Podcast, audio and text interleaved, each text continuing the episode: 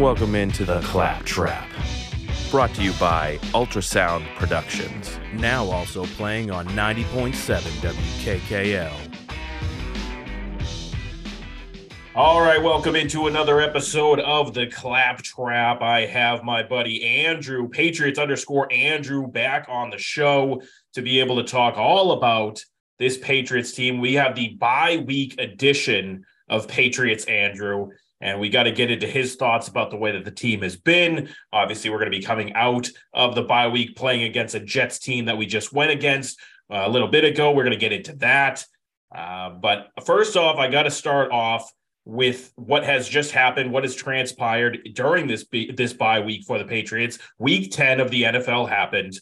And a lot of crazy games, including what a lot of people are saying are the game of the year, or at least the game of the week, between the Bills and the Vikings. So first of all, just happy to have you back on, Andrew, onto the show. And secondly, with seeing everything that happened in week 10, do you feel better or worse about the Patriots and their chances going forward now that we've gotten through the entire week? I think probably about the same. Week 10 was kind of just more of the same, just, chaotic, unpredictable, any given Sunday type stuff. There seems to be a lot more like parity in the league this year than there has been some other years. So, it's kind of wide open. Realistically, are the Patriots in a position to take advantage of it being that wide open? Probably not. But, there's still a lot of football left. Injuries are going to happen. So we'll see what happens. Yeah. I right now it feels like, with the way that everything went during week 10, I kind of am starting to feel a little bit worse about their chances. I don't think that we had really high hopes for this team necessarily. If we're being realistic with ourselves, we're all thinking this is the same team that just barely got into a playoff berth, if you want to call it that, and then got dismantled last year. They're at this position once again where we're going into the back half of the year, a chance to make it, but you have a bunch of teams in front of you that look a hell of a lot better. So what are you supposed to do with all that kind of stuff? I feel a lot worse now actually about the Vikings, because I was starting to think that I had this idea in my head that they were still kind of a fraudulent team, and maybe the Patriots could go on Thanksgiving, sneak in there and steal one from them, just because I don't believe in Cousins overall. But man, after seeing what they were able to do against the Bills, and just that, Justin Jefferson is easily the best wide receiver in the game right now. They are stacked with weapons. And I think that they are going to be a problem for the Patriots in a couple of weeks. Were you feeling a similar way about them? Did you already feel like the Vikings were legit? I could have been just completely wrong about them being somewhat fraudulent. What did you think? No, I was kind of on the same page as you with the Vikings. And honestly, the Bills, it's a legitimate win. I don't want to take anything away from them there. But at the same time, how do they win? Josh Allen kind of threw some uncharacteristic interceptions. The whole team, the Bills, they're not some super team where they just show up and crush everybody every single week. They're going to have an ebb and flow to their season. They're going to have some lulls, some down weeks, and it seems like they're kind of in a valley right now as opposed to one of their peaks, and they'll get right. So I think between that and a broken play where a safety took a bad angle that allowed Dalvin Cook to run for literally the longest run of his entire career, a couple of fluke plays plus the Josh Allen fumble in the end zone, that it was kind of a fluky win. It was definitely against a legitimate team, and the Vikings aren't a pushover by any stretch. But I think if the Vikings win this week against Dallas, another tough team, it's kind of okay, you crush the Bills. Not crush them, but you beat the Bills, you beat Dallas, you're beating all these contenders. You're kind of riding that emotional high. Then all of a sudden, boom, short week. You get the Patriots. Maybe you're looking past them a little bit, not to mention the fact that it's Kirk Cousins in prime time. We know how that goes. So I think a lot of the Patriots' chances, to me, depend on if the Vikings beat Dallas this week or not. Because I think if they lose to Dallas, they're going to show up and handle business on the following Thursday against the Pats. Yeah, they'll be hungrier at that point, and it will be no stopping them. But, yeah, I like that scenario, obviously, where the Patriots can still seal one. But, man, yeah, I was kind of going into it thinking, all right, they're probably going to end up getting rolled by the Bills here.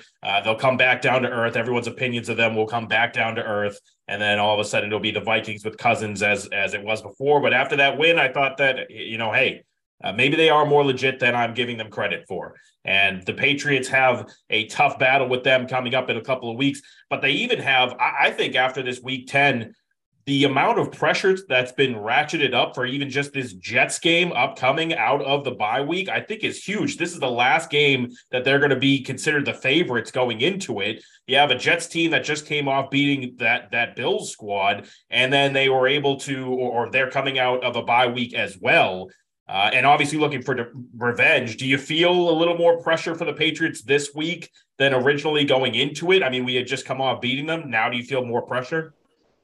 Definitely more pressure for sure. I don't feel any different about their chances. I still like their chances against the Jets because at the end of the day, it's Zach Wilson. I mean, it doesn't really matter how good the team is around him. Like he's, you know, not to say he's the absolute worst starting quarterback in the NFL, but he's definitely in that conversation right now. And he's one of those guys that Bill Belichick defensively is just going to put his brain into a blender, and he's going to have just plenty of looks that Wilson's not going to have any answers for. And that just kind of seems to be how things are going to go for the Jets against the Patriots until Wilson kind of has a breakout or until they move on to the next guy. Okay, it's time for our first break, but when we come back, we'll continue the conversation with Andrew talking all about Week 10 in the NFL here on 90.7 WKKL. The Claptrap with your host, Zach Clapp. We're back talking all about Week 10 in the NFL and the Patriots' upcoming matchups with the Jets. Let's get back to it. Seeing ghosts. He's seeing ghosts just like that other Jets quarterback was seeing ghosts against the Patriots. It'll probably happen again. Hopefully Matthew Judon can continue his crazy streak and the pressure and getting like Barmore back and stuff like that, get right up in his face, create a lot of chaos. And hopefully that'll be the case. But it just feels like there's going to be more pressure from the Patriots or for the Patriots in this game, a game that I guess would be the last one that, I mean, this team we shouldn't be feeling confident against any team, I don't think this year. But this is the last one where you felt a little bit, at least maybe like 55, 60. Raiders. Well, okay, all right, we got Raiders. That'll be an interesting one. I mean, they're a dumpster fire, right? That's another one. That's another one that happened this week. That's completely being proven to be just a horrible decision for Josh McDaniels. I don't know. Do you think he just can't be a head coach at this point?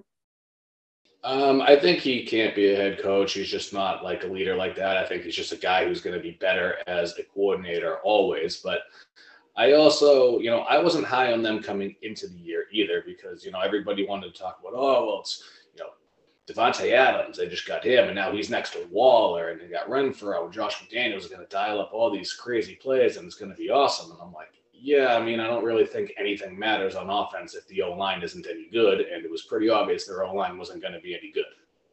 Yeah, that's a major problem.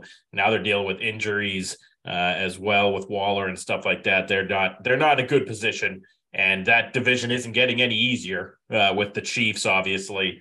And the Chargers are legit as well, I think, regardless of how everything went with them. But there was another team just in our own division that I also wanted to talk about that had another huge win in Week 10, and that's the Miami Dolphins going out there and putting up 39 points in their win this week, dominating. And I don't know. I think at this point now what? So Tua's 7-0.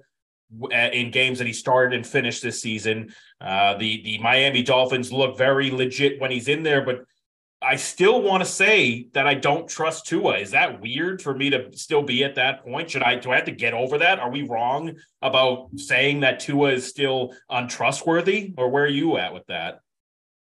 Well, for me, I think he's proven that he can be trustworthy during the regular season. The big thing to me, and I'm like this with every warm weather team, with, I guess, Brady's champion Buccaneers being that I think like they'll be coming to Foxborough by any means, but just as an example, them having to come to Foxborough in January, that's going to be a much, much different game than you're going to see, you know, in September.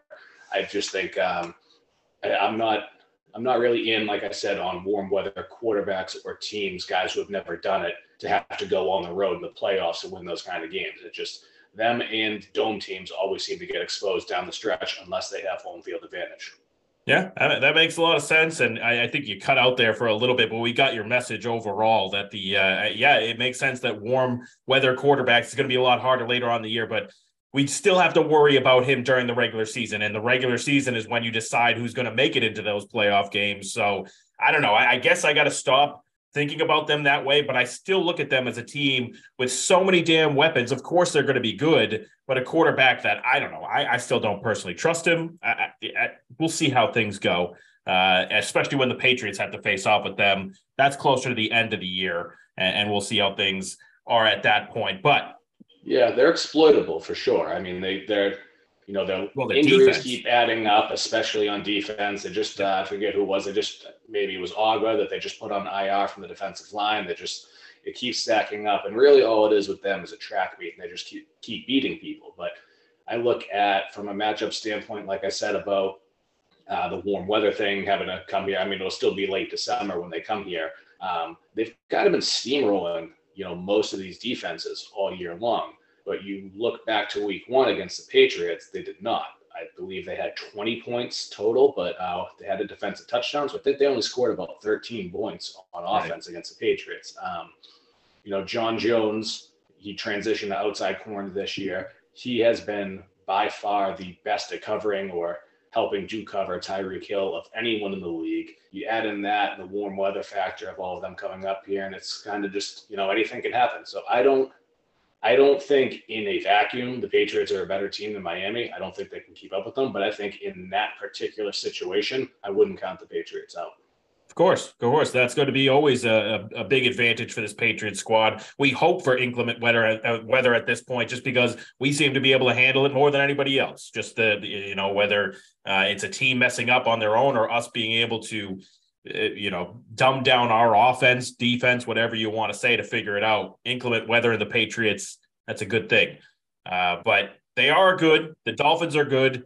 The Bills are good. The Jets have a good record at least, and you're about to face them. So now you got this crazy AFC division where everybody at this point in time is in the playoffs if it was to start today.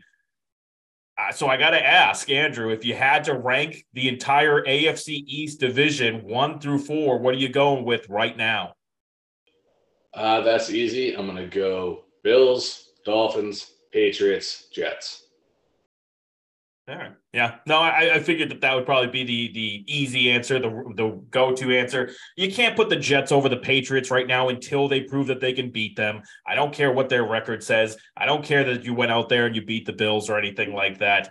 They are not above, in my opinion, this year, the Patriots, until they show that they can beat them. We just beat them before. You get another chance now. We can come back to that afterwards. And then I get that Miami has the better record right now, and they are showing that they are unstoppable when Tua is out there. But does anyone actually think that they're better than the Bills team, even regardless of that loss to the Vikings right now, or this last week here? I don't see how anyone could. So, yeah, I'm the same as you. It's Bills, Dolphins, Patriots, Jets. And that's not us being Patriots homers, in my opinion. The Jets still have to just prove that they could beat us at this point, right? Mm-hmm. Yeah.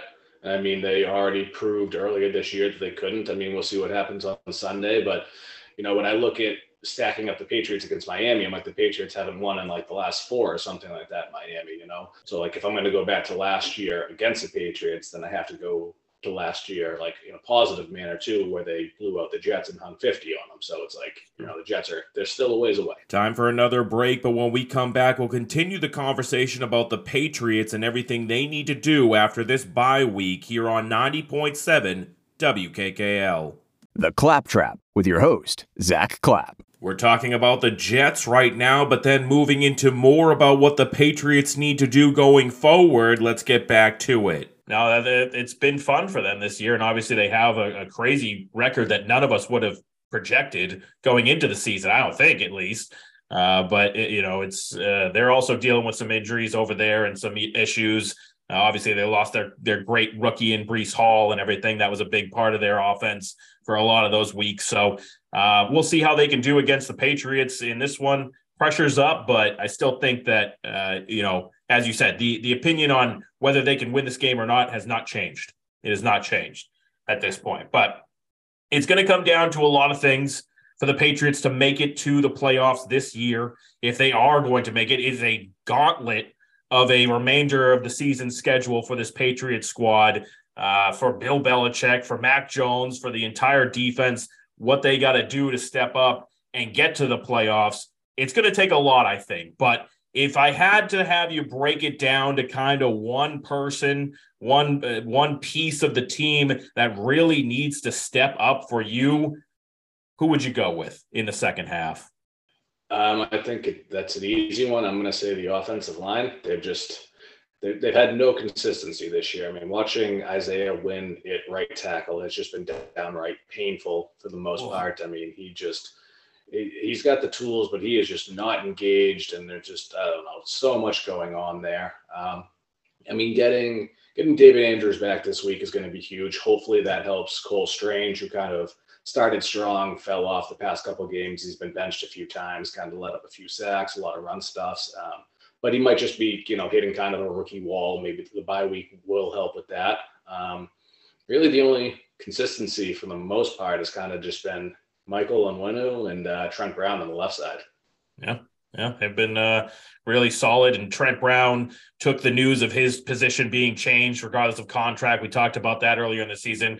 And he's kind of just run with it and still been the solid offensive lineman that he can be. Isaiah Wynn also got bad news, and he's just sucked. So, I mean, you can see the two different types of people that they are and what they're doing with the opportunities that they have. Isaiah Wynn, like you said, he's shown that he has the tools to be able to be at least a serviceable offensive lineman. And he's just time and time again proving that he either doesn't want to, or I guess maybe he just really can't.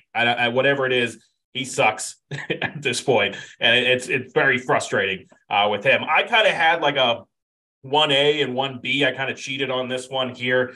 I mean, I'm going to go with Mac Jones to start it off, just because obviously the offensive line is a huge part of that. No ways around that. No excuses about the offensive line. They need to be better, but Mac Jones needs to be better too. I mean, we all know it. Everybody's ragging on him right now for his regression from last year, starting at the end of last year and working its way into this year. He obviously had the injury that threw a big wrench in the plans and him getting that, continuity with the offense going. We understand that, but he still made some completely bonehead decisions, regardless of if he's just not on the same page with the wide receiver or whoever the receiver is, the target at the moment. He's just making bad calls left and right. He needs to stop doing that, obviously. He can also help out that offensive line just the way that Tom Brady used to help out by making quicker decisions, get rid of the ball a lot quicker, don't have to sit back there and try and look for your second, third, fourth read. Sometimes it's as easy, just like Bailey Zappi was doing. It's this player, we're going with that one, and just go with that play. It's going to work out better for the team, I think, overall. So Mac Jones, obviously, to me, needs to step up for this team to be a playoff team, right? And he has to overcome the fact that we don't love the offensive coordinator. He has to overcome the fact that he doesn't have that great of an offensive line right now, but he can be better than he is, and I need him to prove that. The other guy, I mean, obviously, the other big one in the room, the big dog in the room, the face of the franchise, I think Bill Belichick needs to obviously step up going forward. Honestly, he brought this all on himself. He put himself in a situation where he brought in all of his guys, his coaching staff, Matt Patricia, Joe Judge. He's got his guys on the defensive side too. He brought this on himself. He has to coach things up better. He's going to have to help coaching up or getting people in line to coach up the offensive line. He's going to have to figure out the schemes and what works out better with the offense overall. Matt Patricia, get those guys going. He has to be the one that is going to coach up some of this somewhat mediocre talent that we have on the team in certain areas. It's got to be Bill Belichick. It's got to be Mac Jones. That's the duo. I've loved what the defense has been able to do. The offensive line is a problem, but Mac Jones can help with that. Bill Belichick can help with that. You need both of them to really step it up, in my mind, to get things going. So we'll see how it goes. There's a lot of football left to be played. We're kind of at the not the true middle point, but it's at the midpoint of the season. We're about to start that second half, and a lot of people have to step things up. But speaking of Mac Jones having to step up, I'm throwing this in here as just like a check-in to see how you're feeling about it, how we think that people around the team, the fans, are thinking about it. But do you think that there's still a QB controversy at this point with the Patriots? I mean, I've just said it. Mac Jones needs to step up. Do you think that people are still thinking that there's a QB controversy here at all? I mean, from my point of view, no, there's not a QB controversy now. There wasn't one 2 weeks ago, 3 weeks ago, 4 weeks ago, whatever. The last time there was a legitimate one was in, you know, Tom Brady's second year with the Drew Bledsoe thing. Like I understand, like, the, you know, Zappy came in, he played well, he played a lot better than we could have reasonably expected a rookie in his position to. You know, he did a lot of things right, and he deserves all the credit in the world for that. But I mean, if you just look at, like, the way the plays were being called and the things they were doing, like, they were doing everything they could to protect him, you know. With Mac, they had more, you know, just five linemen there, and those guys that didn't beat, he's pressuring. But, you know, it was, you know, Max protect, basically, when Zack, to me, it was never actually really a thing. All right, experiencing a little bit of technical difficulties there, but we're going to get everything fixed when we come back after this on 90.7 WKKL. The Claptrap with your host, Zach Clapp. Okay, it's time for me to answer the question, is there a quarterback controversy for the Patriots? Here we go. Yeah, I don't think that it should be. I think it's a no in my mind. It's a no in your mind. It's a no in Bill Belichick's mind. It should be a no in all the fans' minds. I know that there's crazy people out there, and being a fan is being crazy. I understand that.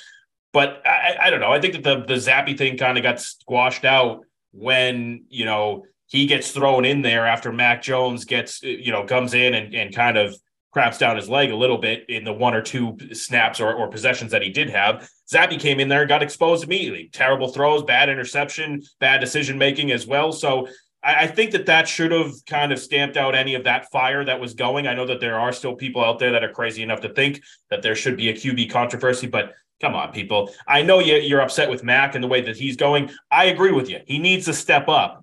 But this is not that kind of a thing. I don't want to be hearing that anymore out there. I feel like there's still a few little people, but it's a small minority of people. Oh, for sure. But I mean, to your point of, you know, you're saying you want Mac to step up also, Bill, I put more of this on Bill than I do on Mac, because it's like, you know, Mac was doing a lot of good things last year. He had some momentum, you know, and it's like, hey, he's coming a year or two in the system, got, you know, some more weapons, like, things are going to be good. And it's like, nope, we shipped off one of his best offensive linemen for a 5th round pick to Tampa. You know, we're just, hey, we're going to plug and play a rookie. It's just kind of a makeshift offensive line. You got rid of his offensive coordinator. You change the system. You put two or one or however many people are calling the shots there on offense. You put both of them don't have any experience on the offensive side of the ball or play calling anyways. I know Patricia used to do the offensive line stuff, but it's like you kind of did everything you possibly could to set him back,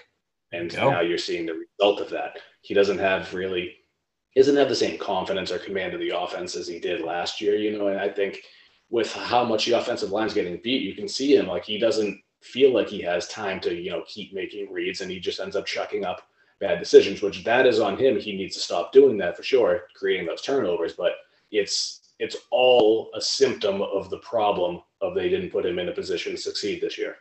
Yeah. I mean, hey, like I said, Bill put himself in this position. Nobody else put him there. He brought in his guys. He you know, put all these roadblocks in front of Mac Jones' progression, and now we are where we are. So, Bill, you got to step up in this next half. The gauntlet is thrown in front of you. You have top-tier talented teams, the best ones, playoff-caliber teams, minus the Raiders, you know, that are going to be in your way in this future schedule here. You're going to have to go in there, step it up, your coaching, get your guys in line, get them all in the right space. It's on you at the end of the day. You did it to yourself. So I believe that he can do it. Will he do it? We will see. And it's not going to be, to me, about, you know, going out there and dominating the competition. Certainly not that. It's going to be about being in these games. You can't go out there and roll out just a terrible, what we've seen at times over this year and the year before, where they just no-show in games. And it's like, what is this Patriots team? They're, you know, at the line, penalties, all these different things that are just holding us back. You can't have that. You can't go out there and throw eggs against the top tier talent. It's going to be tough, but you need to be in these games to prove that, you know, you can still coach up a bunch of what might be mediocre certainly coaches, but some talented players as well. So I don't know. It's going to be tough sledding. A lot of people need to step up. We'll see how things are going to go. But as I said, we're at the bye week here. We're at basically a midpoint of the season at this point. You've added in an extra game and everything like that. It's not the true midpoint, but it's pretty much there. So I'm trying to get a feel for how we're feeling about this team right now. And we got to kind of start throwing out there. I want to get some good topics going. I want to get some good talk about the Patriots. It feels like sometimes we're getting a little too down on them right now. So if you had to go from a good standpoint here with this Patriots team for this season so far, and I had to put you up there in front of the ballot, and you had to put in a vote for the offensive MVP for the Patriots so far this year, who would you go with, Andrew? Rhamondre Stevenson by a mile. Nobody else should even be on that ballot. Yeah, I don't see how you could put anyone else in there. I was going to say maybe you could throw in a few little sprinkle votes for Jakobi Meyers just because of how much of a safety blanket he's been for no matter which quarterback is in there. I mean, he's got 40 catches on 52 targets, and he's got 3 touchdowns, something that he usually doesn't do is score touchdowns. Been happy to see that. But, I mean, it's Rhamondre by a mile. But I guess, I don't know. I will say Jakobi Meyers has officially changed my mind on him. I thought that he was just like a journeyman guy that, okay, yeah, he gets open sometimes, whatever. Now I'm starting to think of him as like he's legitimately in that wide receiver 2 type conversation if you talk about him in the league. So Rhamondre, the obvious one, but yeah, maybe a little sprinkle on Jakobi Meyers as well. I don't know what you think. That's fair. That's a fair one there. All right. But yeah, I mean, there's been not much to be happy about with the offensive side of the ball for the Patriots this year. So yes, Rhamondre's been great. He's got at almost 900 total yards rushing and receiving this year. He's got 4 touchdowns or something like that. 5 touchdowns, total between rushing and receiving. He's been the guy, but on the other side of the ball, the ones that have actually been kind of keeping us in this season, if you ask me, the defensive side of the ball, if you had to go up there and pick out a player for the defensive MVP, who are you going with? You'll have to wait to find out those answers, so stay tuned to 90.7 WKKL for more of The Claptrap after this. The Claptrap with your host, Zach Clapp. We're back and answering the question of who is the MVP for the defense so far this year for the Patriots. Here we go. I mean, this one's even easier than on offense. This is just the MVP for the whole team. By far the best player that they have. It's the man in the red sleeves, Matthew Judon, the menace. Yes, 100%. 11.5 sacks, 35 tackles, good for 4th most on the team right now. 20 of those are solo tackles. He's been an absolute monster. He's another one that we need him to keep going in the second half here because we all saw it. We all know it. Last year, dominant through the first half. Then he kind of fell off at the second half, whether that's stamina and conditioning and things like that, or whatever you want to say it is. He obviously needs to keep things going there. And I believe that he will. I believe he will this time. And hopefully he will for your Twitter handle name, at least, Mr. Red Sleeves over there. Absolutely, yeah. I mean, I will say for him falling off last year a little bit, I mean, it definitely happened. I remember, I think it was – I want to say it was a Monday night game at one of the last plays of the game, under a minute left. He came out with the rib injury, didn't go back in. And then after that, he kind of fell off. So, it was never really anything too official, but I do have a feeling that had a lot to do with it. But we'll see how he does down the stretch this year. I think he's going to be a lot better. I think he has a legitimate chance to get to 20 sacks and make his case for a defensive player of the year if he keeps it up.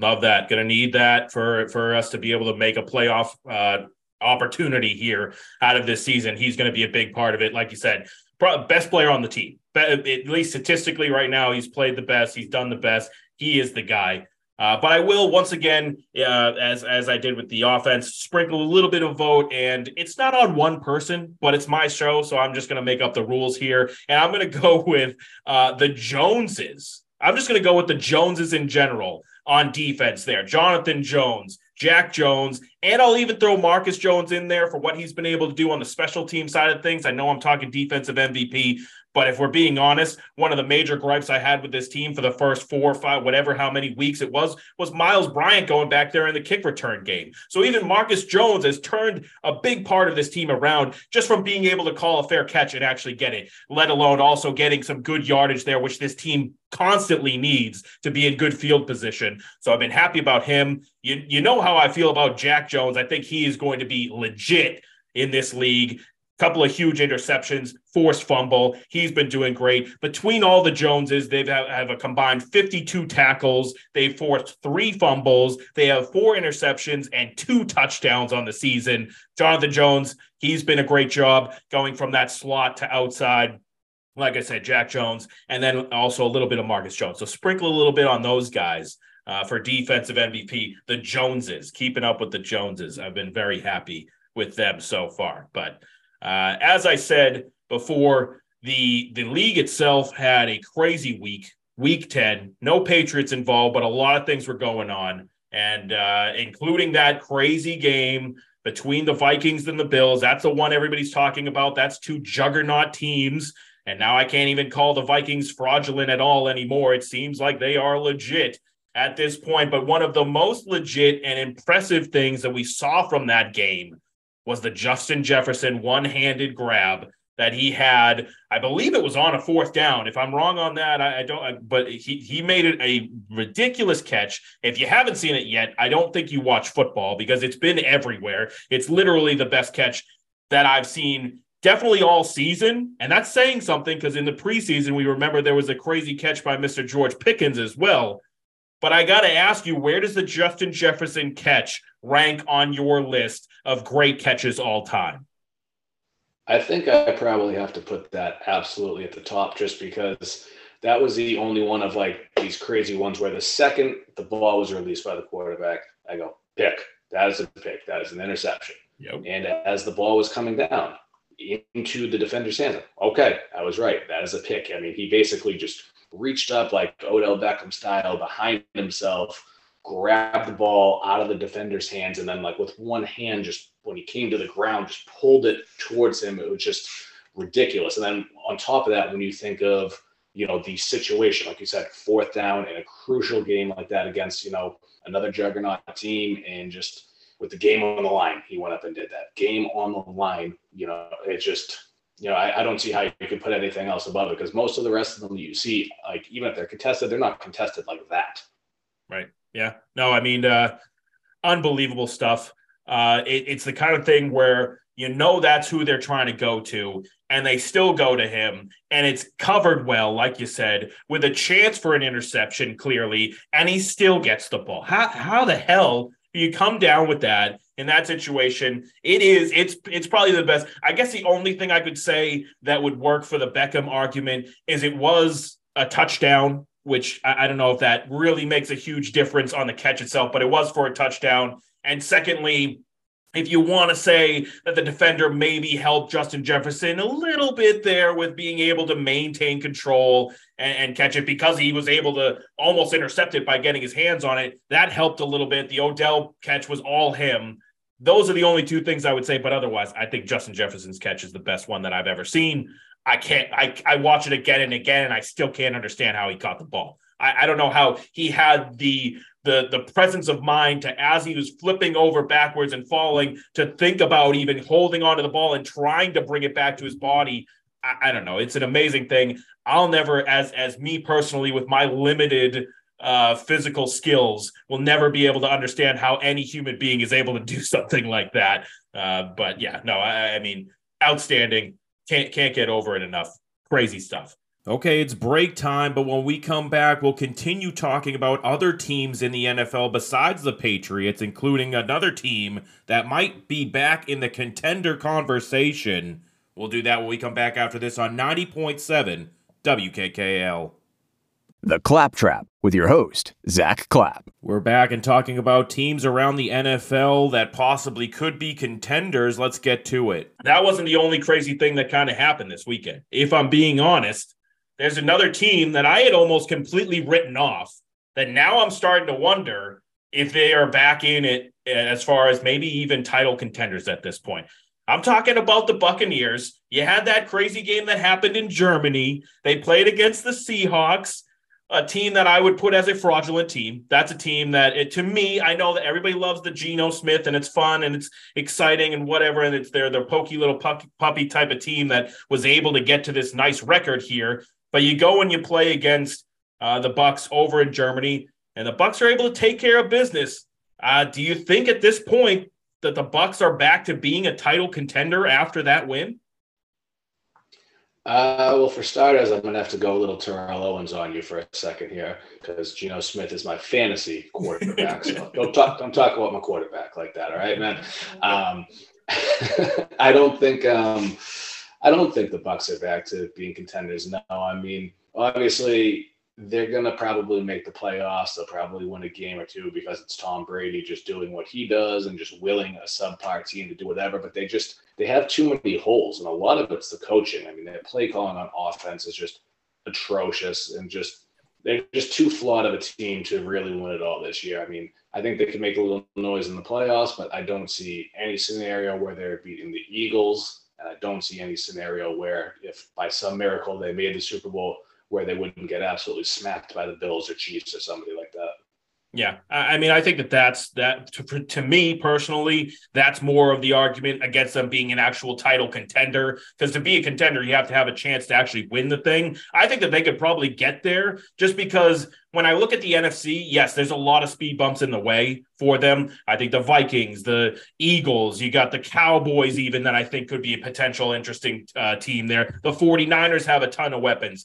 But then when I think about those individual quarterbacks matched up against Tom Brady, Cousins, Hurts, Dak, and Jimmy Garoppolo, they would all crap down their leg if they saw Tom Brady on the other side of the field there. I personally still believe that at this point. So I think that he could definitely, like you said, make noise in the playoffs on the NFC side of things. Maybe the team ends up, screwing up defensively or whatever. I think that once he would get to a championship, though, and play either Mahomes or Josh Allen, it's over at that point. I think either of those guys beat them. So I don't know. I don't know if you can call that a contender, if that's how I honestly feel about it, that he has no shot to beat anybody that comes out of the AFC. That's just kind of how I feel at this point. But we'll see how things go with that. All right. Now, I can't just say that it was all sunshine and rainbows, though, for the Tampa Bay Buccaneers when they went over to Germany and played against those Seahawks with your Geno Smith at the other side. They did have a very tough moment for not only the Bucs in general, but Tom Brady specifically, when they had this old 45-year-old man, no offense, going out and trying to catch a ball on arguably one of the worst turfs I've seen in a while, too, or fields that – I mean, clearly that field, by the way, is not meant for 300-pound giant human beings. It's only meant for 150-pound soccer players, right? At this point, we can agree on that. But that Tom Brady attempt or the throw from Fournette to Brady and that whole situation that went down, I'm sure you've seen it. Everybody's seen it at this point. Where does that play rank on your worst plays list overall? I'm going to put that up there with like that atrocious fake punt attempt that Indianapolis had against the Patriots. I'm going to put that up there with the butt fumble, because it's like what little chance you have at winning this year goes completely away. Probably your only chance at winning is in the next 10 years is this year with Tom Brady, and you're going to risk that on that type of a play? Are you kidding me? That is why I say they can't be contenders, because your coaching staff is that stupid. There's no chance. There's no chance you're going to win. It blew my mind. It absolutely blew my mind. You're right. Now that you say that, the fact that they even put him out there in that situation, you're completely 100% right.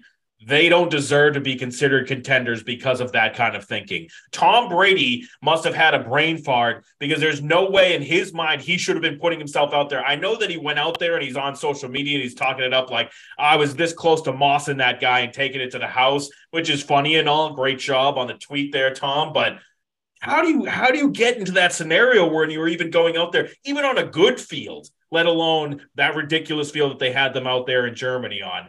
I mean, he slips, he falls. It was a terrible throw. Just like no part of it looked like it was going to work, and no part of it should have even been attempted. It's just ridiculous.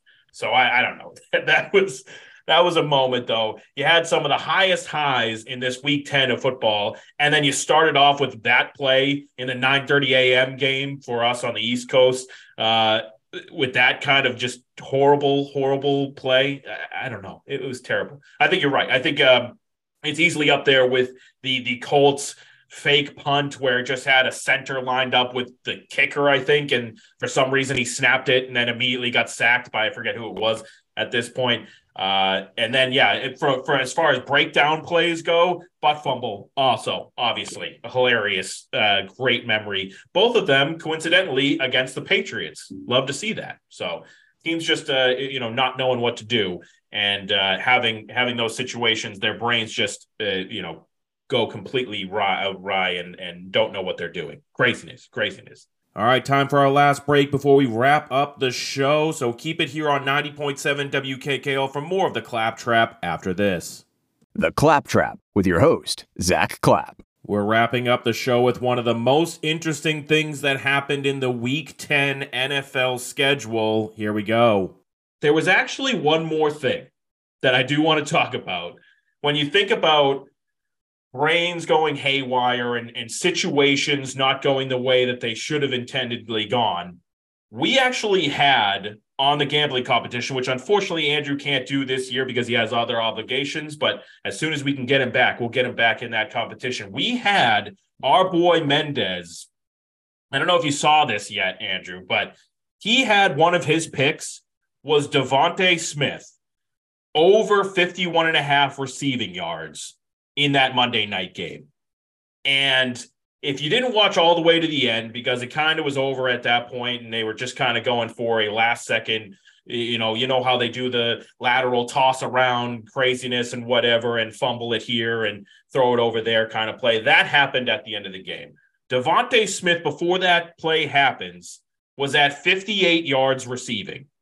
He was given a loss of, I believe he went down to 38 yards receiving after that last play where it just kind of gets thrown all around the field. It ends up in DeVonta Smith's hands. He tries to lateral it backwards. It goes right into the turf, bounces up into a defender's hands, and he takes it back for a touchdown. That has to be, honestly, one of, if not the worst beats I have ever seen from a gambling perspective in my entire life. Have you ever even heard of anything that's even close to that bad of a moment? I'm sitting there texting with Mendez talking about how, like, okay, yeah, we had a great week. He was, he was going to be 4-1 on the week in his picks. And then all of a sudden we're sitting there like, wait, did they just give him a huge loss? Did you just lose that bet? Have you ever heard of anything like that? No, I mean, that's like, it's outrageous. He texted me as soon as it happened. And like, I was like, what? No, I'm like, they'll correct that. Like, they're not going to call that a loss of yard. Like, if anything, that's a fumble. I mean, he's passing the ball backwards. Like, how could you take away receiving yard for that? That doesn't make any sense. And I thought they would correct it. And apparently they didn't. Apparently that is going to stand. I guess that is just how we do things now, which doesn't make any sense. I mean, we all hate those plays because, what, it's worked once, maybe twice in the history of football. Like, how many times does that play actually work? And for the gamblers in the gambling community, that kind of a thing, that creates a murderer. That creates, like, the worst people in the world. How do you live with yourself after that being taken out of your hands, a bet that you should have clearly won, and then that happens? I think that bad beat, that is going to be Mendez's villain origin story right there. That is like the single pinnacle moment when, like, things went awry and he finally snapped. I'm pretty sure that's how the Joker was created. I think, I don't know if I go back looking at that, I don't know how they, but no, I mean, I was so shocked by that. And the fact that actually happened and they counted it against him and everything. I had also had the under in that game, if that had even touched me too, because it went for a touchdown there. That could have been a bad beat and another thing for me as well. So luckily that was already over and I didn't really care about it anymore. But I mean, that play, I don't know. They need to get rid of it. It just, there's no point in even doing that. Just throw up a Hail Mary, see what can happen. Don't do the throw it all around fumble rooski nonsense. It's just silly. And you're going to make some gamblers into villains. It's just really, that's how it feels. That's how it feels at this point. But, you know, I know that you've been doing some of your gambling stuff and everything. Have you had any crazy beats, big wins or anything recently that, I mean, I would say nothing could pale in comparison to what he had to just suffer through. Mendez, we feel for you. No, I had a pretty good week this weekend. I think I got 10 of the games correct, and the ones that I missed, it's like, you know, I don't know why, but I took the Browns to cover against Miami and just, you know what I mean? Like, I deserve that one. So I can't complain about any bad beats for this week. I have some from earlier in the year, coincidentally, kind of coming back to bite me this week. So I do a fantasy football competition called the Scott Fish Bowl. It's kind of, you know, very unique set of rules, like 3,000 people in it or whatever. So I had way back at the start of the year, Alvin Kamara, when he was playing overseas at like, you know, 9:30 in the morning or whatever, suddenly, unexpectedly out. I ended up losing the matchup, even though, you know, nothing had been reported Saturday night that he had any type of injury or anything like that. I ended up losing that matchup because of it.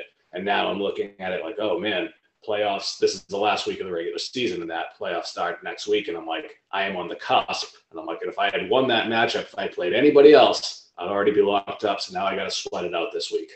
Oh, that's the worst. Fantasy football can be the worst. That's another one that I'm sure there was some fantasy football people who lost their week based on something as crazy as the DeVonta Smith play. Fantasy is another thing. It just makes you want to rip your hair out and you not want to do it anymore. I don't know. There's a lot of that happens, but that's a tough one there. We'll see how the rest of the season goes. I'm sure that you'll have some good insight. Why don't you actually remind the people again where you're writing, where you're putting out all of your gambling tips for them? So it's at 365 Scores. That's their handle on Twitter. That's their app as well.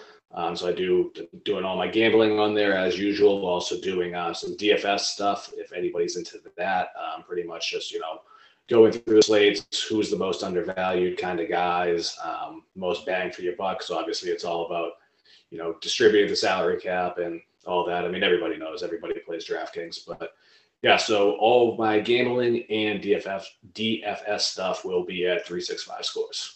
Love that. Hey, you should listen to him. He won our competition last year, and now his strategy of player props is actually starting to win our competition again this year. Mendez is taking that. So, you know, he knows what he's talking about, people. Go follow him along. Also, Patriots_Andrew at Twitter, and we appreciate you coming back on. We'll have you again maybe next week or the week after to keep going over what's going on with this Patriots season. Love talking about that kind of stuff with you.